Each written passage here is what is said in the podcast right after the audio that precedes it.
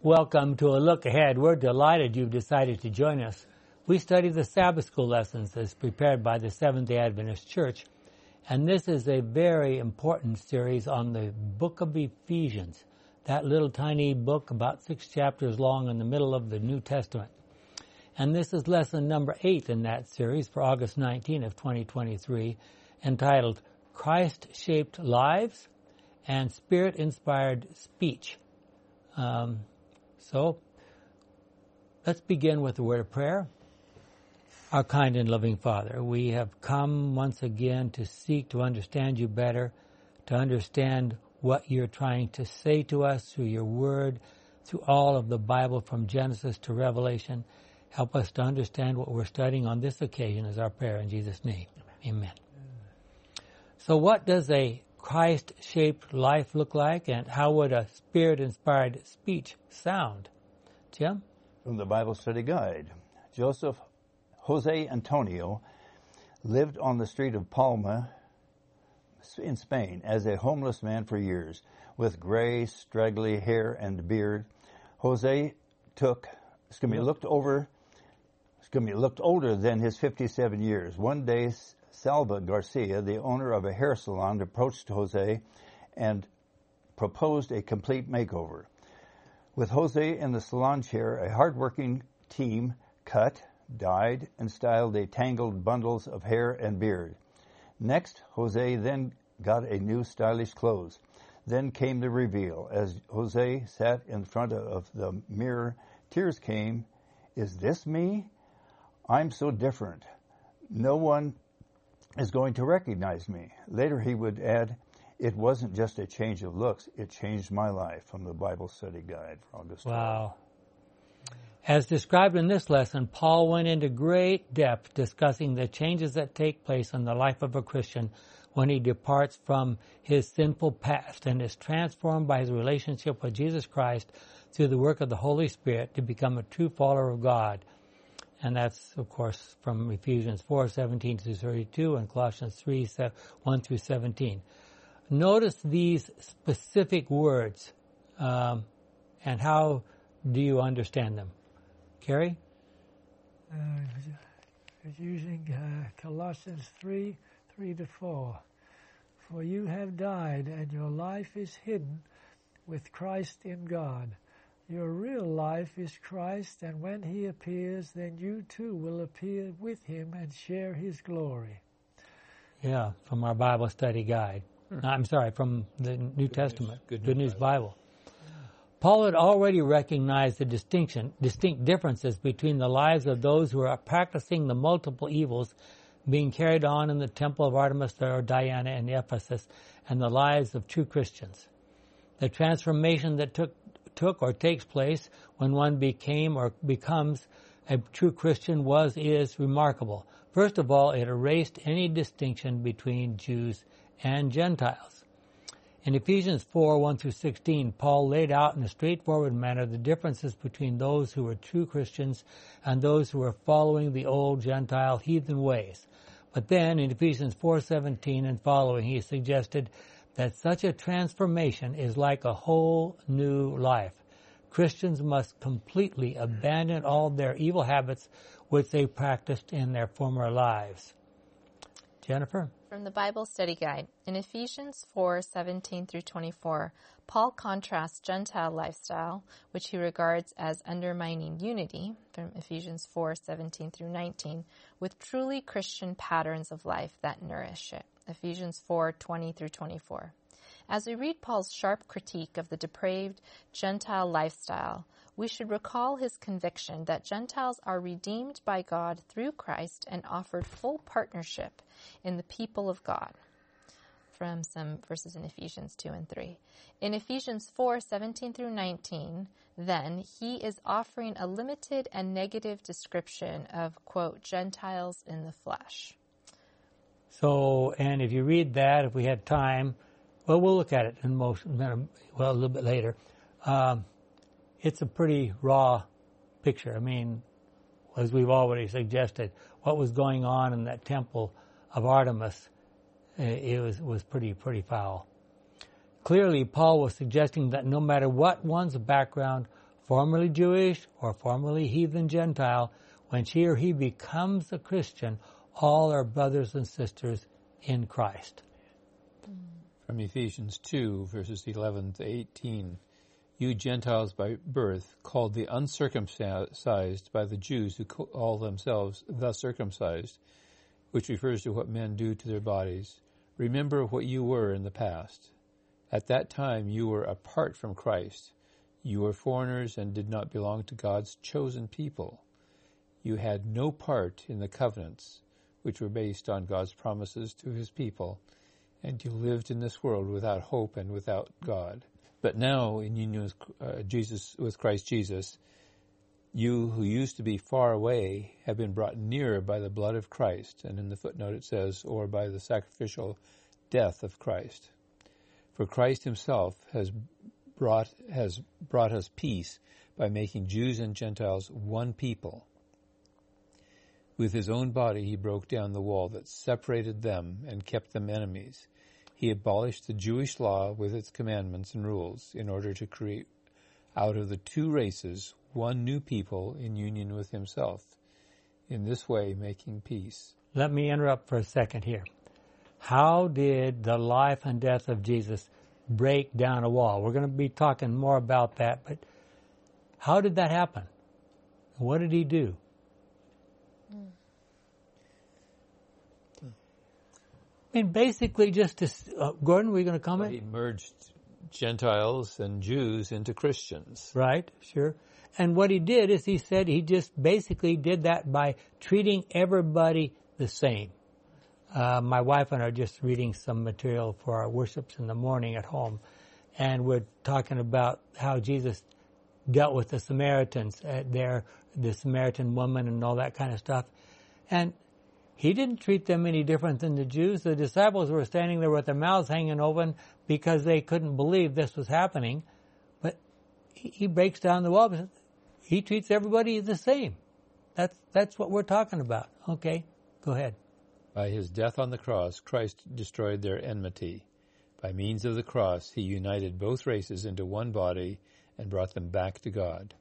So Christ came and preached the good news of peace to all. To you Gentiles who were far away from God, and to the Jews who were near to him. It is through Christ that all of us, Jews and Gentiles, are able to come in the one Spirit into the presence of the Father. Good News Bible. Okay, my question again. How did Christ break down the barrier that separated Jews and Gentiles? He treats them, everyone, as a son or daughter of God, and he expects them to treat each other as brothers and sisters. So he's calling all of them Christians. So when they came to church, Paul says, okay, you're going to sit together. I don't care if you're a Jew or a Gentile. You're going to sit together. You're going to eat together. We're going to be brothers and sisters. That's what he's saying. You mentioned the Samaritan woman. Uh, the disciples went to buy food. Mm-hmm. You know, leaving Christ there alone, a mm-hmm. lonely place, all alone. Fraternizing with a foreign woman. There you are.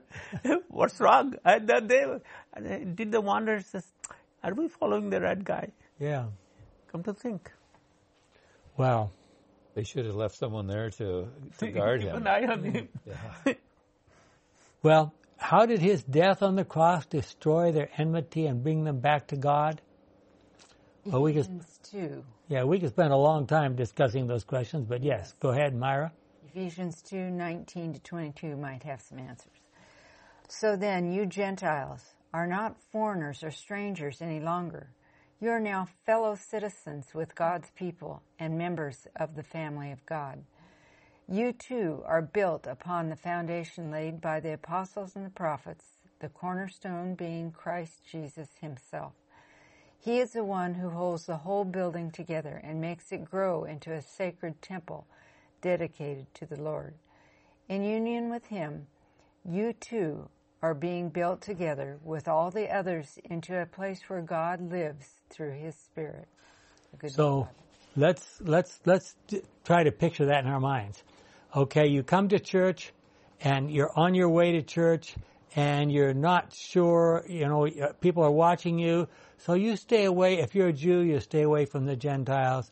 If you're a Gentile, you sort of stay away from the Jews. But when you go into church, what happens? Oh. Everybody is one. That's a transformation, I can tell you. A transformation. In Ephesians two nineteen through twenty-two, Paul said that there, if one is a new Christian, former Jew or former Gentile, she or he can be transformed to become a building block in the Christian temple, the foundations of which is Jesus Christ himself. So God's building a new building, a new temple. Paul hinted at something else even more remarkable. Eventually, Christians will be elevated to a position beside Christ in heaven and into fellowship with him, with all, I'm sorry, of God's faithful beings throughout the universe. And some of us have talked a lot of time about these three passages. Ephesians one, seven to ten, Ephesians three, seven to ten, and Colossians one, nineteen and twenty. It says that God is going to bring the whole universe together, not just Jews and Gentiles. Paul was contrasting a lifestyle that consists of abandoned sinning to the life of a Christian which is remade in the image of Jesus Christ. Paul called the former condition calloused spirituality. That's quite a name. Mm-hmm. Such people do not know how to live. They are separated from God and his saving grace, and they are in a downward spiral of sin and depravity. So what has been your personal experience and those of others around you in this contrasting picture? Do we see groups of people who can't get along with each other? All you have to do is listen to the news every morning. So-and-so went to such and such a party and shot five people. You know, what, what does that tell us? Where is the human... Some kid goes into school, steals his mom's gun from home, shoots the teacher. Six years old. Well, in Ephesians four, twenty through twenty-two, Paul said that the true Christian actually puts on Christ. He does not just learn about Christ, but rather he learns Christ. From the writings of Ellen White, it is the law both of the intellectual and the spiritual nature that by beholding we become changed. The mind gradually adapts itself to the subjects upon which it is allowed to dwell. It be, it becomes assimilated to that which it is accustomed to love and reverence. Man will never rise higher than his standard of purity or goodness or truth. If self is his loftiest ideal, he will never attain to anything more exalted. Rather, he will constantly sink lower and lower. The grace of God alone has the power to exalt man. Left to himself, his course must inevitably be downward. Wow. Great Controversy five five five. That's an incredible mm-hmm. passage. So what happens to a person whose whole attention is on worldly things?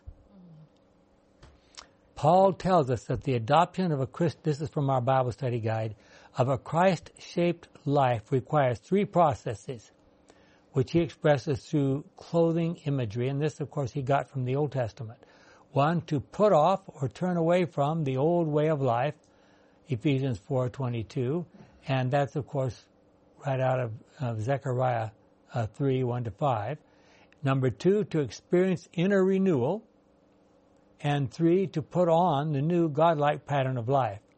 Paul's metaphor reflects the use of clothing in the Old Testament as a symbol for both sinfulness and salvation. In ancient times, men wore a knee-length tunic as an undergarment and a cloak or mantle to offer protection from the sun. Similarly, women wore a tunic and a robe. The cultures reflected in the Bible were subsistence ones. Uh, garments were precious and expensive and were kept for a long time. It would have been, I mean, we think about the, remember the garment that they took from Jesus as they were crucifying him was all of one piece. They knew how to start out, and they started weaving and weaving, and pretty soon you got a garment with arms and every everything, full length, and it was all all woven, one continuous, amazing. Mm. Garments were precious and expensive and were kept for a long time. It would have been unusual to own more than one set of clothing. The quality and style of those garments signaled identity and status markers about the wearer. To change one's clothes, exchanging one set of clothes for another, was an unusual and important event, rather than the trifling occurrence it is in many cultures today.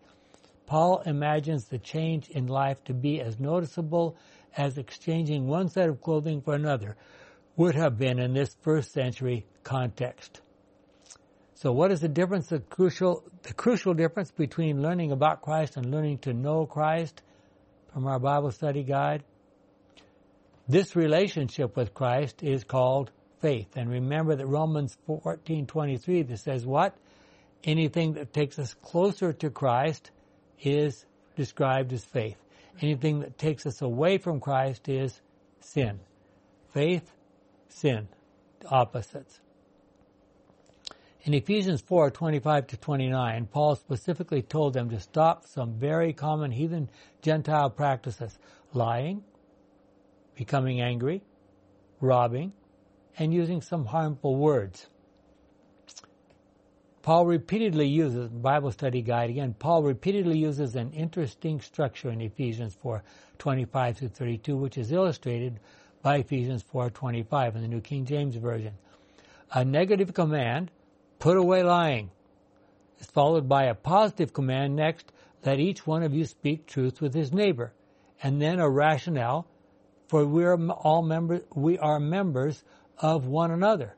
So don't do this. Due to this, because of what? We're brothers and sisters. We're part of a unity, uh, which seems to be mean because we are members of one body and so related to one another as parts of that one body. Paul's exhortation to speak truth is not an invitation to confront other church members with a tactless recitation of facts. Paul alludes to Zechariah eight sixteen, which exhorts speaking the truth as a way of fostering peace. Adult Sabbath School Bible Study Guide for Tuesday. Jim, you want to take that on? Zechariah eight sixteen. The Lord Almighty said, "These are the things you should do. Speak the truth to one another. In the courts give real justice, the kind that brings peace." So Paul firmly believed in the transformative power of Christianity. He believed that thieves could become working benefactors of those in the church. Look at First Thessalonians four eleven. Carrie? Make it your aim to live a quiet life, to mind your own business, and to earn your own living, just as we told you before. Okay. Well, that wouldn't fit today, would it? Wow, think think about that. I mean, look at know. all the stores that are closing, and yeah, and it's yeah, okay. Paul imagines any negative expression not being just stopped, but replaced by a statement that exhibits three criteria. One, is good for building up. Two, fits the occasion. And three, gives grace to those who hear. That's from Ephesians four twenty-nine. If only all our words could be like that. Yes. And the adult Sabbath School Bible Study. Yeah. Don't just stop using bad words. Use good words, and use them intentionally for the purpose of building up the church. Yeah. Wow. This kind of transformation might seem impossible to those first learning about Christianity. It would be impossible without a very special help. Jennifer? From Ephesians four thirty. And do not make God's Holy Spirit sad, for the Spirit is God's mark of ownership on you, a guarantee that the day will come when God will set you free. From the Good News Bible. Notice that when the Holy Spirit is grieved, He does not leave us. He is just sad. Mm. He wants Christians to believe that they belong to God through the work of the Holy Spirit. So how often do we grieve the Holy Spirit? In Ephesians one thirteen to fourteen, Paul had already said, Gordon?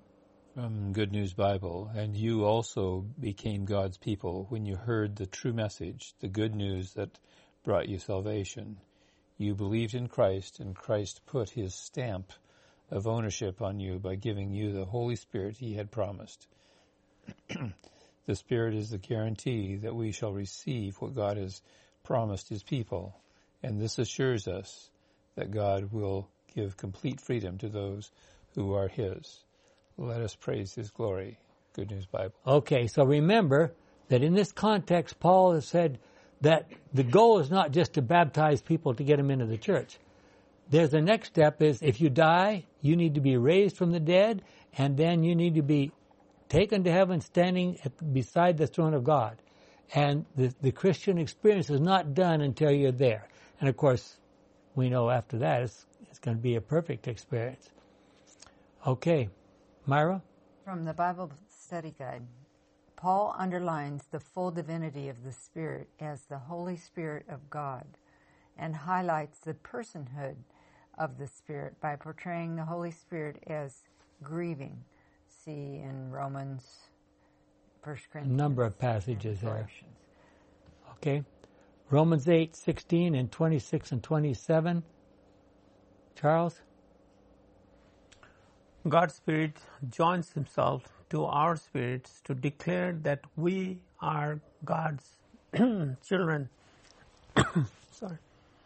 In the same way, the Spirit also comes to help us, weak as we are, for we do not know how we ought to pray. The Spirit himself pleads with God for us in groans that words cannot express. And God, who sees into our hearts, knows what the thoughts of the Spirit is, because the Spirit pleads with God on behalf of his people and in accordance with his will. Okay, now we must tread with care. This is for our Bible study guide. We must tread with care in discussing the mystery of the Godhead. The Spirit is both one with and distinct from the Father and the Son. Quote, the Spirit has his own will and chooses accordingly. He can be grieved and blasphemed against. Such expressions are not fit for a mere power or influence, but are characteristics of a person. Is the Spirit then a person just like you and me? No. We use limited human terminology to describe the divine, and the Spirit is what human beings can never be. That's from Paul Peterson, the book God in Three Persons, and quoted in our Bible study guide for Wednesday, August sixteenth. Um, okay, Jim? I'm Ellen White.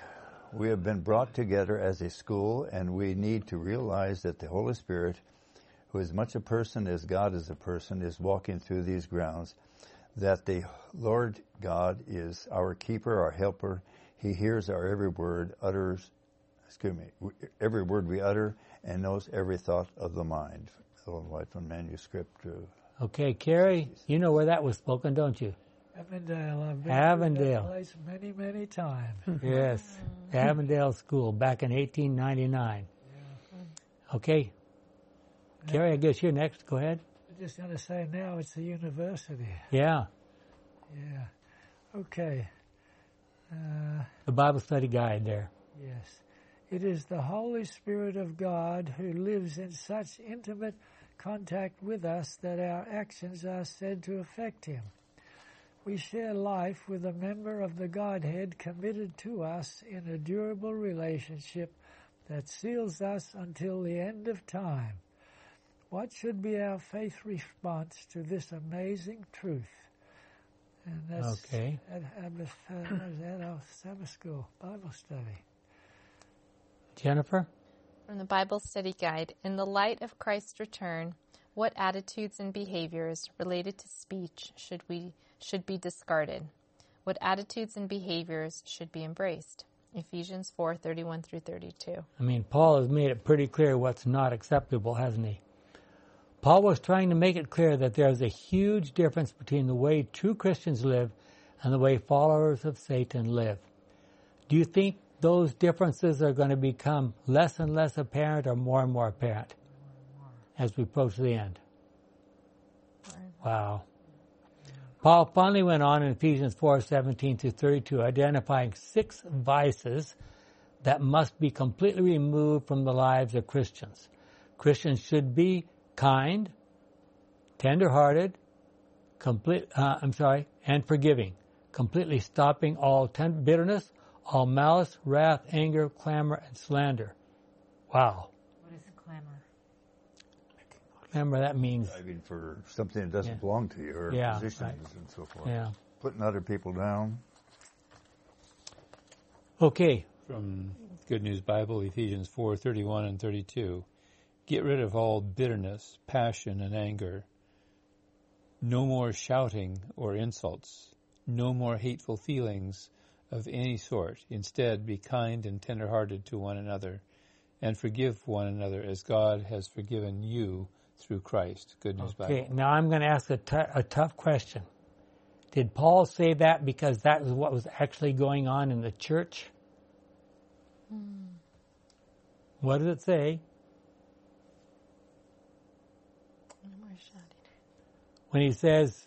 Get rid of it. You're tender-hearted, forgiving one another. God has forgiven you through Christ. Isn't that talking to church members? It says, get rid of bitterness, passion, and anger, suggesting that they had some bad qualities, a lot of bad qualities. Ooh. Okay, it gets better. Like us. It gets better. Myra? Well, the Bible study guide says, the last of these translates the Greek word blasphemia, which is which English has borrowed as a technical term for a demeaning speech against God. However, the Greek term identifies speech that defames either God or other humans as slander or evil speaking. In this list, attitudes, bitterness, wrath, and anger seem to boil over into angry speech, clamor, and slander. In essence, Paul demilitarizes Christian speech. The attitudes that drive angry speech and the rhetorical, rhet- rhetorical. rhetorical strategies that employ it are to be removed from the Christian's arsenal. Christian community will, will flourish and unity of the church be fostered only where these things are laid aside. Hmm. So, no bad language, no accusing, accusations against other church members, only love and kindness, tenderheartedness. Wow. Paul was telling Christians that through the transforming power of Christ and the Holy Spirit, all evil is to be abandoned completely. Jesus really had suggested the same thing. Charles? Matthew six, twelve, fourteen, fifteen. Forgive us the wrongs we have done, as we forgive the wrongs that others have done to us. fourteen. If you forgive others the wrongs they have done to you, your Father in heaven will also forgive you. But if you do not forgive others, then your Father will not forgive the wrongs you have done. Good News Bible. Wow. And then Ellen White. Let your conversation be of such a nature that you will have no need of repentance. Grieve not the Holy Spirit of God, whereby ye are sealed unto the day of redemption. If you have love in your heart, you will seek to establish and build up your brother in the most holy faith. If a word is dropped that is detrimental to the character of your friend or brother, do not encourage this evil speaking. It is the work of the enemy. It is the work of the enemy. Kindly remind the speaker that the Word of God forbade, forbids that kind of conversation. From the Adventist Review and Sabbath Herald by Ellen White in June fifth, eighteen eighty-eight, just before the great eighteen eighty-eight General Conference. And I remember a cartoon, which I probably shouldn't mention right now, but, you know, there's rumors about how ladies pass stories across the back fence. The cartoon shows this back fence, and one lady is saying a bunch of stuff to the other lady. And says, other lady says, I don't pass along that kind of information. And the other lady gets this startled look on her face. She says, so you're the bottleneck. That's, that's good. It illustrates the point, I think, huh? Okay, Bible study guide. How would your congregation change if you and each members uh, were to take and live a pledge consisting of such statements as the following. One, uh, I'll read one, and then Jim, you can read two. We'll go on. I wish for my influence within the Seventh-day Adventist Church family and beyond to be positive, uplifting, faith-building, and morale-boosting. Jim? And recalling Christ's call for unity and love, I will expend, excuse me, I'll expend more energy affirming those doing and saying things I believe to be good than in pointing out the failings of those I believe to be wrong. Okay, and lift up the church, in other words. Carrie? When I do disagree with someone, I will make my respect for my fellow believer clear. I will assume his or her integrity and commitment to Christ. I will offer my differing opinion gently, not stridently. Wow. Jennifer? And four, I will live joyfully, looking for every opportunity to build up and affirm my fellow church members as I await the return of Christ. And a lot of verses there to support that from our Bible study guide for Friday. Paul had made some strong points in this section of Ephesians. Notice some of them, and here's a kind of uh, an early summary. From the Bible study guide, review the eleven times in Ephesians that Paul describes the three members of the Godhead as working closely together for the salvation of mankind. How humankind. Do, that's, that's, humankind. How do, is there a difference between mankind and humankind? Well, it depends Besides on... Besides the spelling? It depends on... There's some people who think that humankind has to be the correct word. We're not just, we're not just talking about men anymore. We never were. How, do, how does this repeated emphasis inform our understanding of the Godhead? And there are multiple references, references. from Ephesians. Yeah. Okay, so how does Paul's... Then, go ahead. And then it continues, how does Paul's counsel about Christian speech apply in the age of computer-mediated communication, which is too often used for cyberbullying and anonymous online character assassinations? Wow. All from Friday's Bible study guide. And if you watch some of the stuff that's being computer-generated and you, you see how they're taking pictures and just m- modifying them in every way imaginable, making people looking like, you know, machines and machines looking like people and all this kind of stuff, our kids growing up, they're not going to know what to believe anymore. And I'm sure that's exactly what the devil wants. Well, it's been doing that for a long time, apparently. Oh, but it's getting so much worse. But the the grade schools in the in these crazy stuff that's going on in this in the school system, and now it's clear up into the colleges and universities. There's yeah. really no hope for it.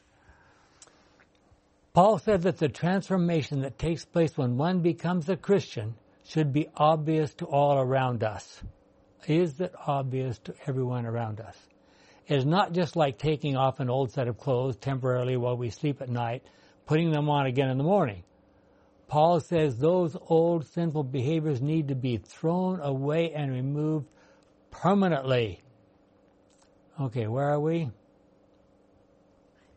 Uh, yeah. In summary, as quoted from the Bible study guide, number one, the Christian new life quantitatively contrasts... No, no, qualitatively. Qual, sorry, qualitatively contrasts with the old worldly life. So what is he trying to say there? It's not just different, a bunch of different things that are different. These things are essentially different. They're very, very different, okay? The difference between mm-hmm. quantity and quality. Yeah. Number two, a change of life and of identity is impossible is possible only in Christ and in the Holy Spirit. Number three, the presence of the Holy Spirit in our lives leads to the transformation from our worldview, identity, lifestyle, conversation, attitudes, and relationships.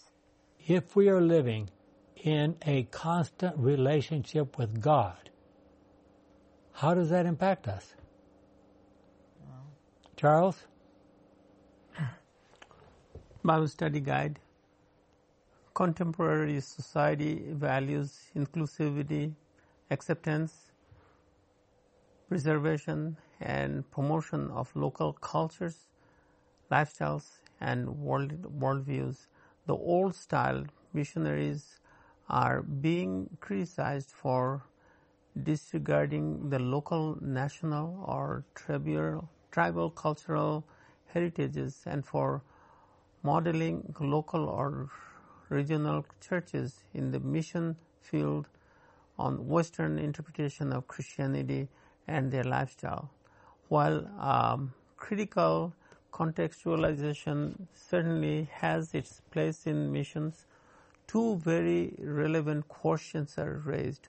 What elements of the local culture could be celebrated and preserved, and what elements of the local culture are part of the old self and must be abandoned as sinful and of this world? I'm going to interrupt now for a second. There are so many examples where even we as Seventh-day Adventists have done terrible things. There was a time when, because of political influence and be, because of the environment, that some churches in the Middle East, in you can guess what kind of countries, had signs over them. Adventist churches says, "No Muslim allowed in here." Oh, yeah. Oh, yeah. Yeah. Well, they thought they had to do that to survive. So where, where, where do we draw the line? Where do we decide? Okay, how much? I mean, you know, um, there's no reason for people in Africa who are standing up in front need to be wearing a shirt and a tie. That's not... Even this time, it, yeah, they say you've got to have a tie to stand up in front. Yeah. That that doesn't need to happen. There's no reason for that to happen in Africa or Asia or other places. Anywhere, right? Uh, or California. Or California, probably. But the question is, how much should we allow our church behaviors to be influenced by the world around us? That's the question. Mm. Several points could be highlighted here in answer to these questions. First, in Ephesians four seventeen through thirty-two, Paul contrasts the world of sin, futility, ignorance, darkness, impurity, anger, slander, and deceit with the world of God's grace, righteousness, knowledge, light, purity, honesty, kindness, compassion, forgiveness, and truth. Wow. Ultimately, the evaluating principle of a culture or lifestyle is not an ideology or philosophy, such as rationalism, empiricism, modernism, pragmatism, utilitarianism, or postmodernism. Rather, the biblical principle of evaluating any culture or way of life is, quote, "Do not grieve the Holy Spirit of God, by whom you were sealed for the day of redemption." And really, what we're saying is, and this is a tough, this is a tough thing, we all need to be more like Jesus. Well, do we need to dress like Jesus? Do we need to grow hair long like Jesus? Do we need, you know, those are challenging things.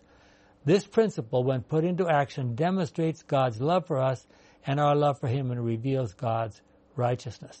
Okay, that's one. Second, and consequently, uh, maybe, go ahead, Jim, you go ahead and read that. Second, and consequently, Paul does not discuss anthropology or the preservation of the world's culture, her, cultural heritage. He does not engage in classifying world cultures and evaluating some cultures in the light of others. Rather, he calls for all cultures, Jewish or Gentile, to be evaluated in the light of the gospel of Christ, of Jesus Christ, and in the light of the culture and the lifestyle of His kingdom. In his epistles, Paul finds a lot of to rebuke in the Jewish culture and calls them to repent. Let me interrupt there for a second. Uh, what do you do if, and we, I've I've actually had short biblical tours in Turkey on, on different occasions, and we had a university-trained guide from Turkey there, and I said, well, how do you decide? Because he was talking a lot of Christian kind of ideas, and I said, well, how do you decide whether you're a Christian or a Muslim? Oh, he says, that's easy. When you're born, stamped in your birth certificate, Muslim. Yeah. Stamped in your birth certificate, Muslim. Hmm.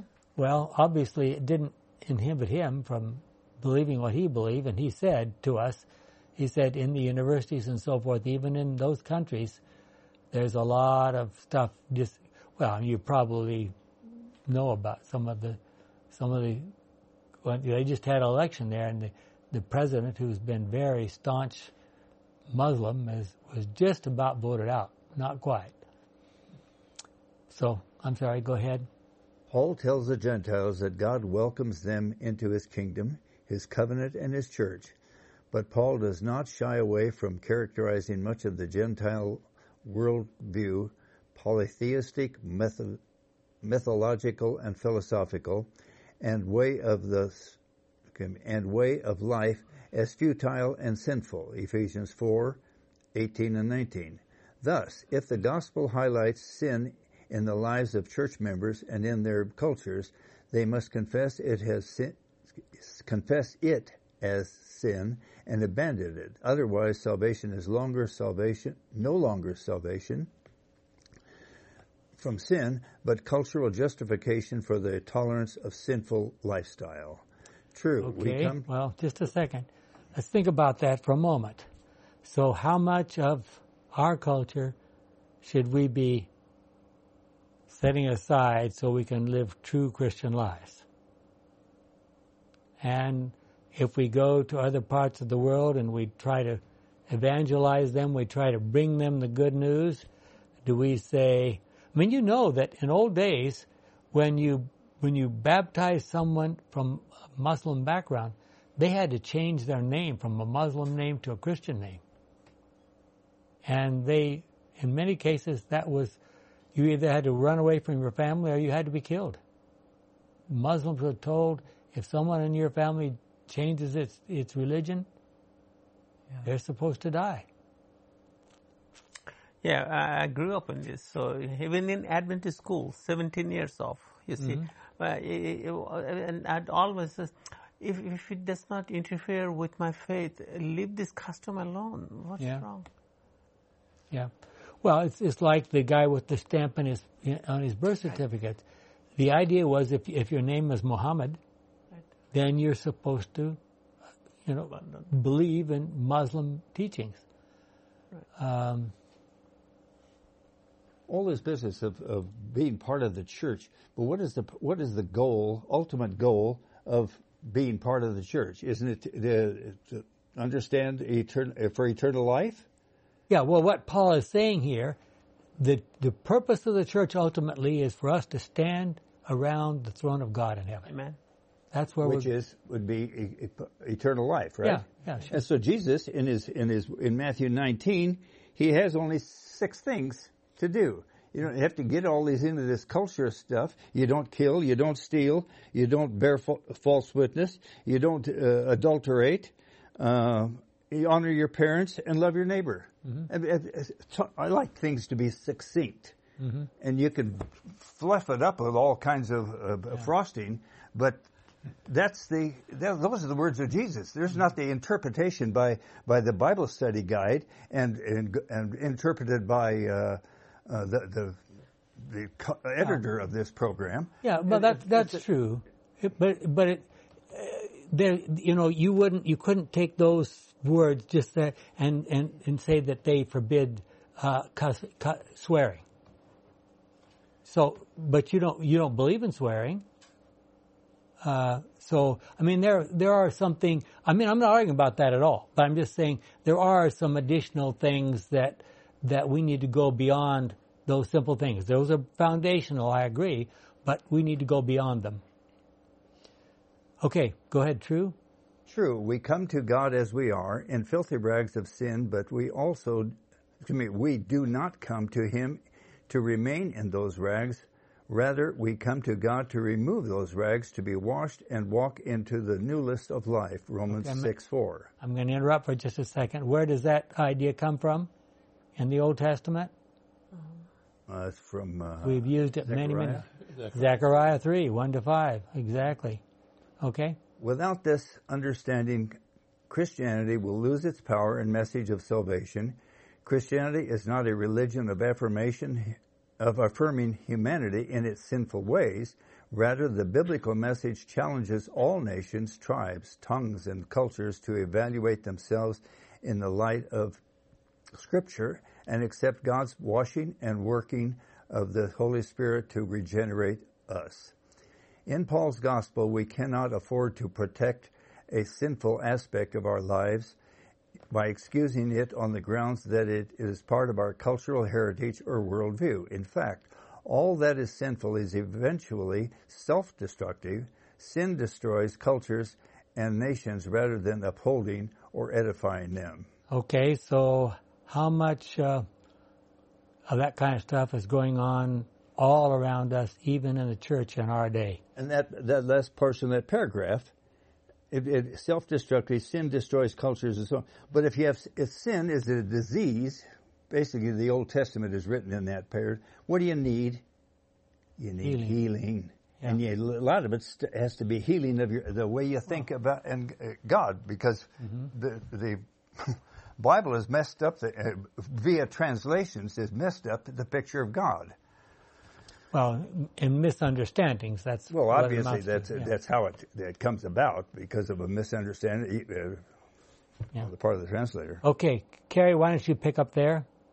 The third one, God celebrates diversity and cultural expressions in harmony with the gospel of his kingdom. And I'm going to interrupt again. Sorry, I just keep interrupting. We have, some of us have trouble getting along with people from other cultures. When we get to heaven, we're going to live with people from all cultures and all generations. How are we going to survive? Yeah.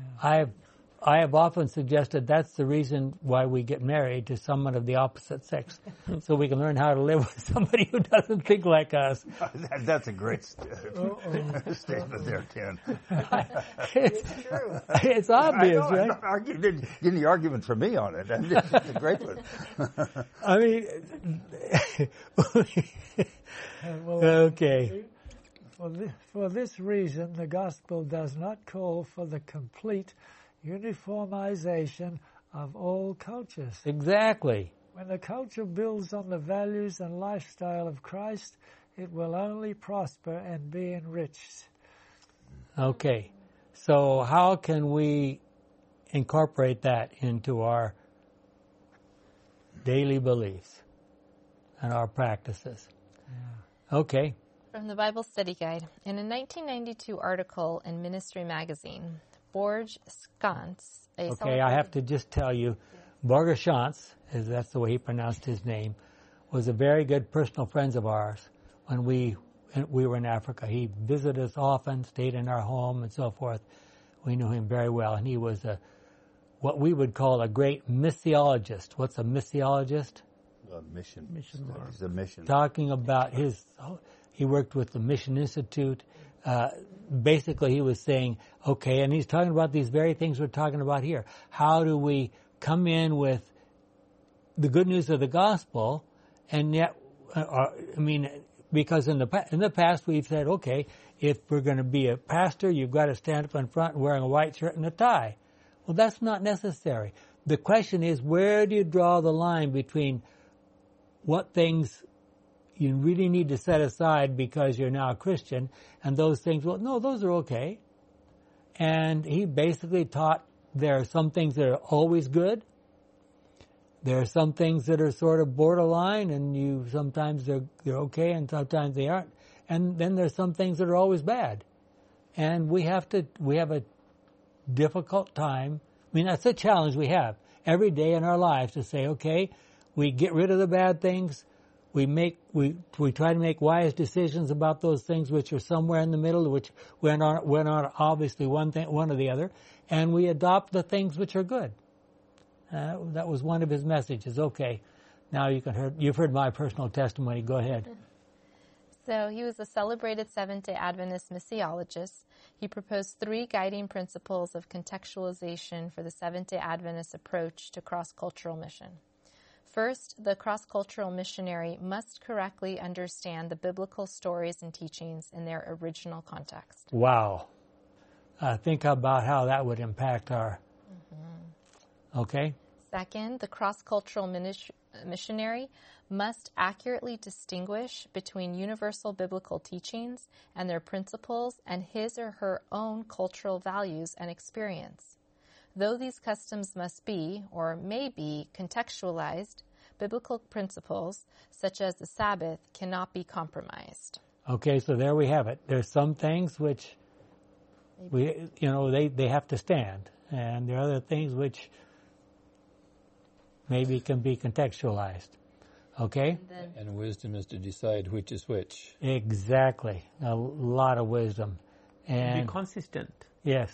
And to be consistent. Yes. Whatever you do, you need to try to be consistent. That's that's another challenge, yeah. Well, some are consistently wrong. Yeah. And that's the third group I talked about, consistently wrong, yeah. Okay, um, go ahead. Third, the cross-cultural missionary must develop a genuine and profound interest in and understanding of the culture of the people whom he or she serves. And I have said, um, and I've worked in several different situations in Africa, you can't really be a cross-cultural missionary until you learn the local language. It's not easy. It's a challenge. I learned how to speak Chinyanja first, and then I learned how to speak Kiswahili and some other languages to a much lesser extent, but you have to, you have to, you, you just, because the language is based on how you perceive cultural things, and you can't, you just, you can't fully understand what's going on in someone's mind if you don't know the language in which they're thinking. Mm-hmm. And there are twenty major languages in Kenya alone. Yeah. How many? Yeah. Twenty. twenty. Yeah, twenty major languages in Kenya. There's one hundred twenty in Tanzania. Good luck. Yeah. Okay, where are we? Next section. Um, when all these elements are taken into consideration, the ultimate contextualization principle is that while demonstrating sensitivity to various elements of the local culture, the missionaries must allow the biblical absolutes to determine the new teachings and practices of the converts. Schantz, is that Schantz? Schantz. Schantz. German? Mm-hmm. Um, Scandinavian. I think, I think he's a, Can- Can- a Scandinavian, yeah. Schantz shared a, quote, note of warning to the leaders of Seventh-day Adventist mission and evangelism. Christian churches are tempted to lose hold of pure doctrine and objective ethics when they accept uncritically that God's word is always and at all places culturally and historically related. The wow. contextualization process definitely raises some problems. Adapting biblical teachings to the cultures of the world will bring the communicator into contact with elements that are false, evil, and even demonic. And I'm, I am I watching all the stuff that's going on with A I and so forth in culture now. Mm. I am sure that some of that is purely demonic. Anyway, go ahead. The sad result of going too far is a damaging syncretism, forcing opposing religious elements to coexist. For this reason, Schantz concluded, in all cultures, including our own, there are customs condemned by the gospel, and what is rejected by the scriptures must be rejected by the missionaries and national leaders. However, this principle does not need to make us more insensitive to the innocent culture of the local peoples. Rather, Schantz prayed that the Lord of mission must grant us wisdom to differentiate between universals that must be proclaimed worldwide and the optional variables of Western culture. Wow. Yeah, he was a great, great man. Died way too young. Mm-hmm. Hmm. Well. Continuing yeah. from Bible Study Guide, the new humans. Throughout history, the espousers of philosophies, ideolo- ideolo- ideologies, and powers claim or have claimed the ability to radically change humanity. One example of such a an ideology is Marxism, especially as promoted in the Soviet Union. Driven by the optimism of the seventies, the Soviets promoted the idea that they, the Soviets, were in the process of advancing human evolution by bringing about the next upgrade in the human species, the Soviet people. Wow. The Soviet people would leave behind the old religious and ideological capitalistic baggage and evolve collect- collectively into the new Marxist human. As history shows, the Soviet project ended in utter failure. Instead of creating a new and better type of human, the Soviet people, the story ended with the widely circulated pejorative phrase, Homo Sovieticus. Wow. Not Homo sapiens, but no. uh, yeah. Do you want me to continue? Go ahead. Yeah. Okay. Speaking of evolution, especially in the second half of the twentieth century, such theistic evolutionists as Pierre Teilhard de Chardin, I'm sure I slaughtered that, promoted the idea of the emergence of the new human, the spiritual human, while Teilhard de Chardin, while, while he believed that humans are still engaged in the process of evolution from animal form, he envisioned an omega moment in the future when humans would leave behind their old heritage of predatory behavior and evolve into new humans characterized by global consciousness and universal love. I wonder where he got those ideas. Okay. And uh, Myra, why don't you pick it up there? These are only two examples of the ideologies and philosophies that strove to drastically change sinful humans into new humans. Although these philosophies seem radical, in fact, all and most philosophies and sciences operate on the assumption that they have the power to transform humanity and human society. This assumption reveals at least two important observations. On the one hand, all of these movements highlight the deep-seated human desire for the new human, with all the profound renewal that in that ideal embodies. embodies. On the other hand, all these philosophies have ended in failure, even if some showed what seemed like initial success. The latest demonstration of this phenomenon is to rise, the rise of postmodernism, with its critique of modernism, which is completely trusted by the world as being capable of delivering truth about our origin, origin, development, and destiny of humanity and the entire universe, while postmodernism is attempting to create the new man, and it's already being increasingly clear to the people that the philosophy does not have the answer for the new humanity. I need to interrupt there because we're about out of time. But clearly, people have tried all kinds of ways to create the perfect society, and they have all failed. Let's pray. Our kind and loving Father, help us to recognize what is good, what is probably okay, and what is bad, and to make the, make the right choices, even in our situation. And especially if we work with others who are of a different culture, help us to understand them. When possible, learn to speak their language, whether it's an actual physical language or just understanding their thinking, so that we can spread to them the good news of the gospel in the best possible way, is our prayer in Jesus' name. Amen.